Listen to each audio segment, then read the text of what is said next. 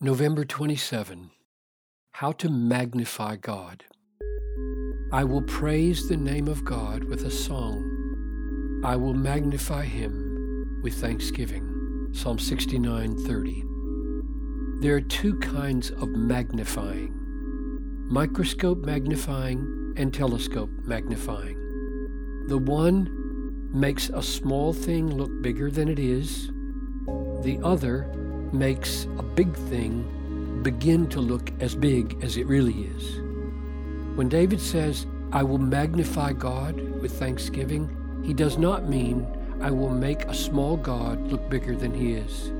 He means I will make a big God begin to look as big as he really is. We are not called to be microscopes. We are called to be telescopes. Christians are not called to be con men who magnify their product out of all proportion to reality when they know the competitor's product is far superior. There is nothing and nobody superior to God, and so the calling of those who love God is to make His greatness begin to look as great as it really is. That's why we exist, why we were saved, as Peter says in 1 Peter 2 9, You are a chosen race, a royal priesthood, a holy nation, a people of his own possession, that you may proclaim the excellencies of him who called you out of darkness into his marvelous light.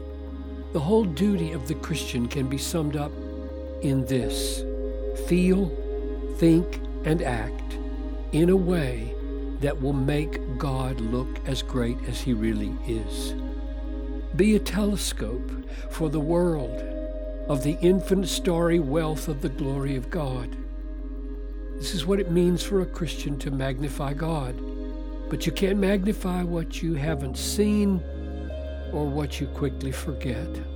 Therefore, our first task is to see and remember the greatness and goodness of God. So we pray to God, open the eyes of my heart, Ephesians 1:18, and we preach to our souls. Soul, forget not all his benefits. Psalm 103, 2.